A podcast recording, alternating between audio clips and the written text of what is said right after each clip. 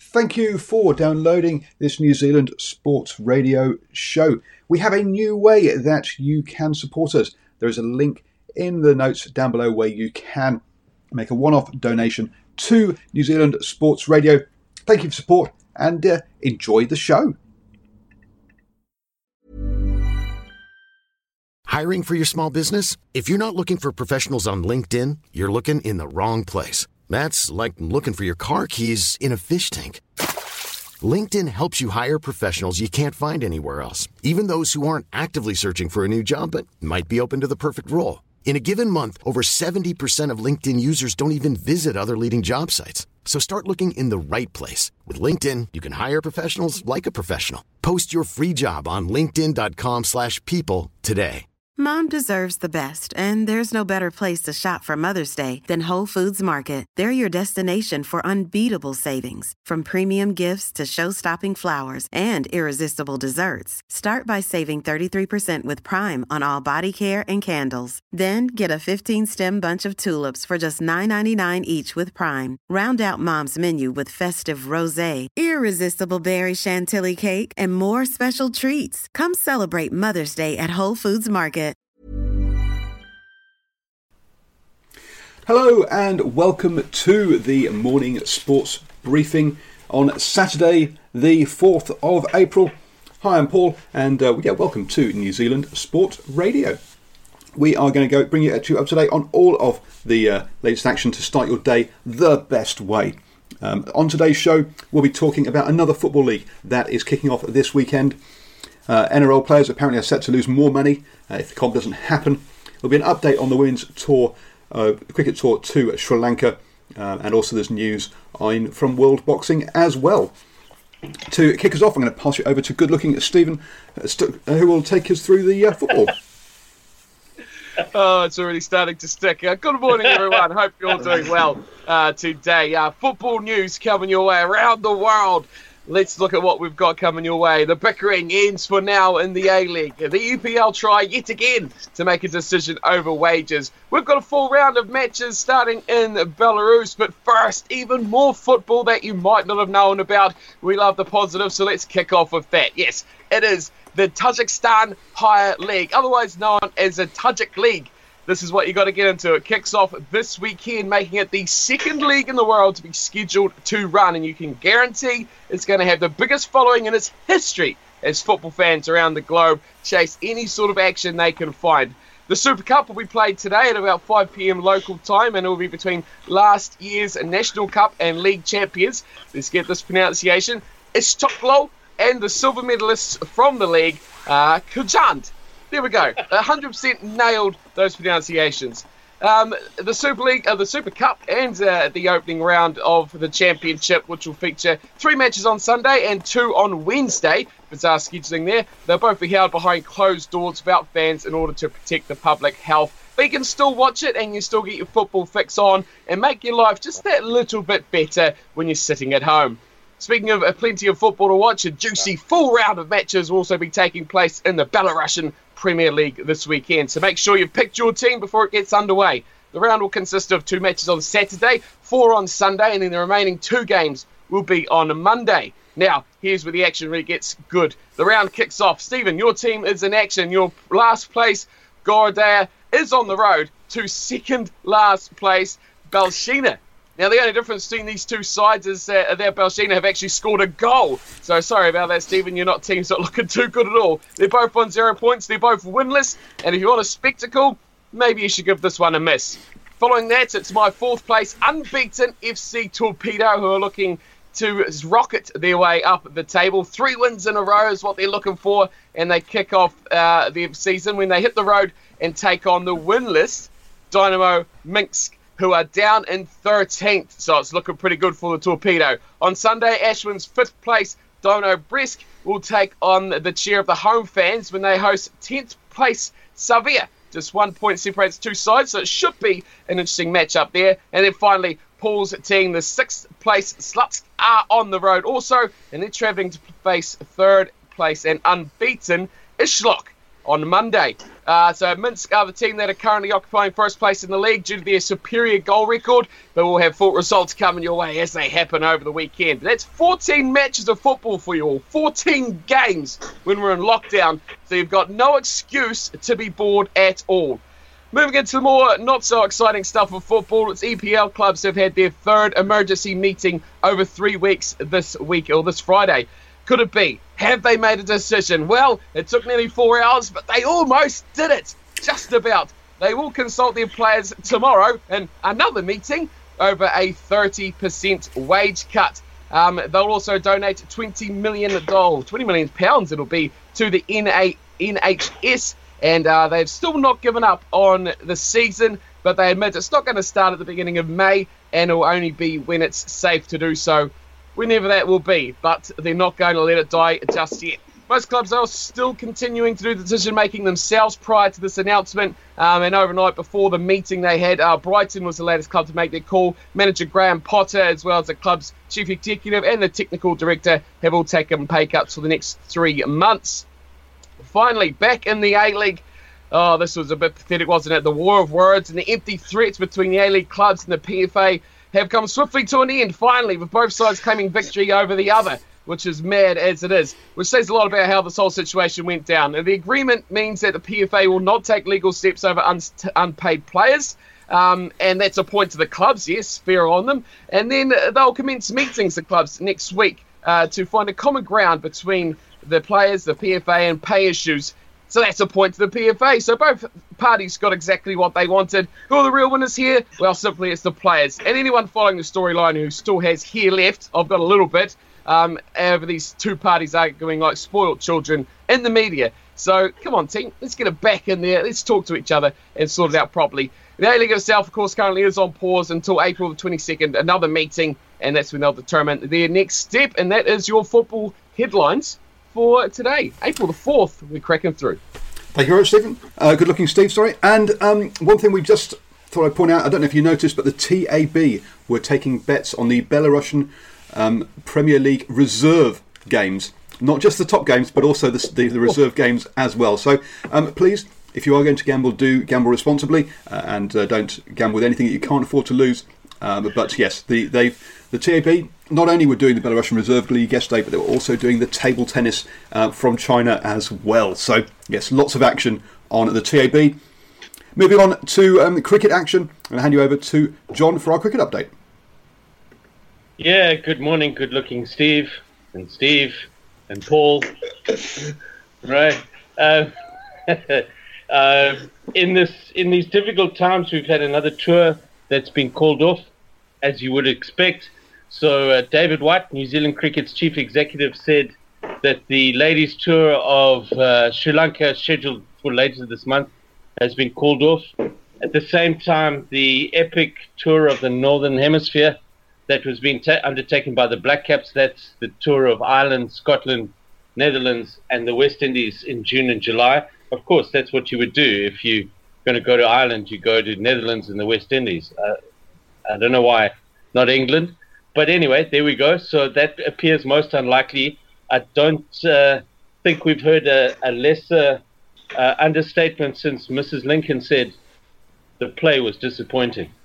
So, guys, uh, I'm going to hand back to you. But before I do, good looking Steve, did you say Kazakhstan and the team was Kajant? No, something along those lines. Well, I really do believe this is a this is a league to to avoid simply because every time you say the name of the Kazakhstan, you might be say you might be spreading COVID nineteen, but also you want to be very careful when you say the name of Kajant. It's a D, uh, not a T. So technically it would be Khujand. Kujan, is it? But you're still oh. spitting everywhere. Yes. Okay. So, well, I'm glad it's not Kajant because really that could really go badly wrong. Back to you, Paul. Thank you very much, John. And uh, I'm going to hand you over to Steve, who is going to take us through um, today's birthdays. Oh, thank you, guys, and uh, good morning to everybody.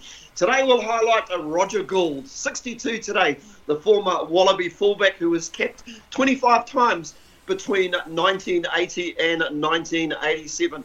He was a very big part of that Wallaby resurgence during the uh, late 70s and, of course, into the 80s. Born today, 4th of April 1957. We head across to the other code. Kevin Locke, former New Zealand Warrior, 30 years old today. Played 88 games for the Warriors, six for the New Zealand Māoris, and he turned out eight on eight occasions for the New Zealand Kiwis. Born this day, 4th of April 1989 in Auckland. And we've left one of our ladies for last. Andrea Hewitt is a New Zealand triathlete who was placed third at the 2009 ITU World Championships and competed at the 2008 Summer Olympics, 2012, and a 2016 Olympics.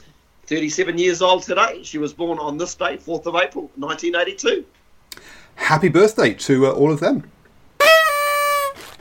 Moving on to um, rugby news, uh, Colin Mansbridge, the Crusaders CEO, um, has uh, gave an interview yesterday where he uh, mentioned that that maybe size wasn't such a, good thing coming into this.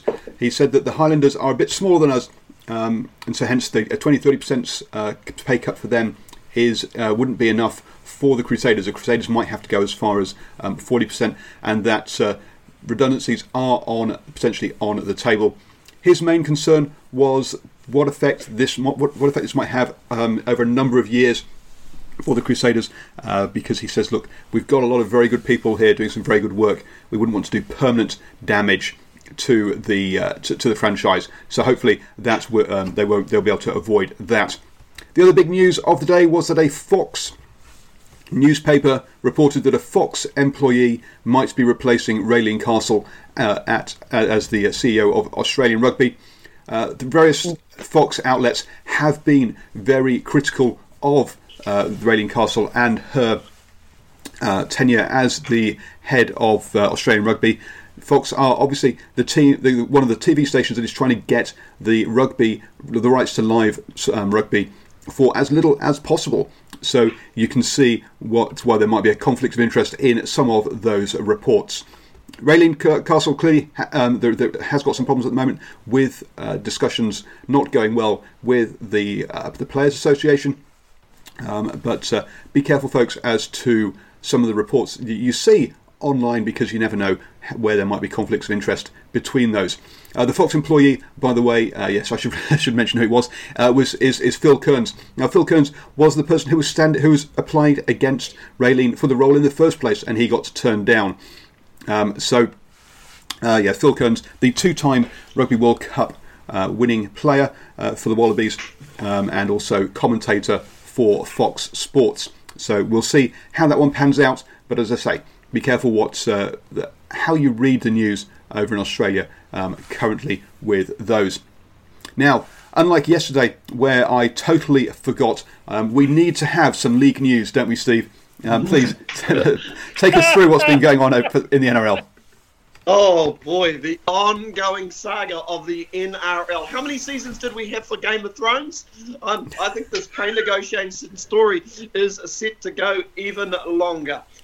Now, the NRL will forego five months worth of pay if the competition doesn't restart in 2020, if the, as the game grapples with how to deal with coronavirus. The NRL and Rugby League Players Association finally reached a deal on Thursday night, meaning players will take a normal cut of around 71% for the rest of the season. Under the deal, they will receive a combined 24.6 million to last until the end of the normal contract in November, with just over three quarters of it coming from club games. But you need to be playing, don't you, lads? The rest will come from liquidation of injury hardship fund, while the players will also have early access to retirement account if they hit financial troubles. Of course, Todd Greenberg will also face the same cuts under these agreements. As he said, this is a difficult time for our game and the wider community, and the challenges we face are immense and unprecedented. Interesting. The players understand the se- severity of the circumstances and we face and have demonstrated their willingness to work with us and to secure the best possible outcome to protect the long term future of the game. He must have been sitting in a box when he heard Joey Leilua comments having a crack at him earlier in the week. I must have missed that one, guys. I know it hasn't been easy, and I thank the RLPA and the playing group for their maturity. Seriously, professionalism, diligence in helping us reach this solution. The cuts will cross, cut across the board with the players opting against a tiered system that would have seen percentages changed based on the player's income.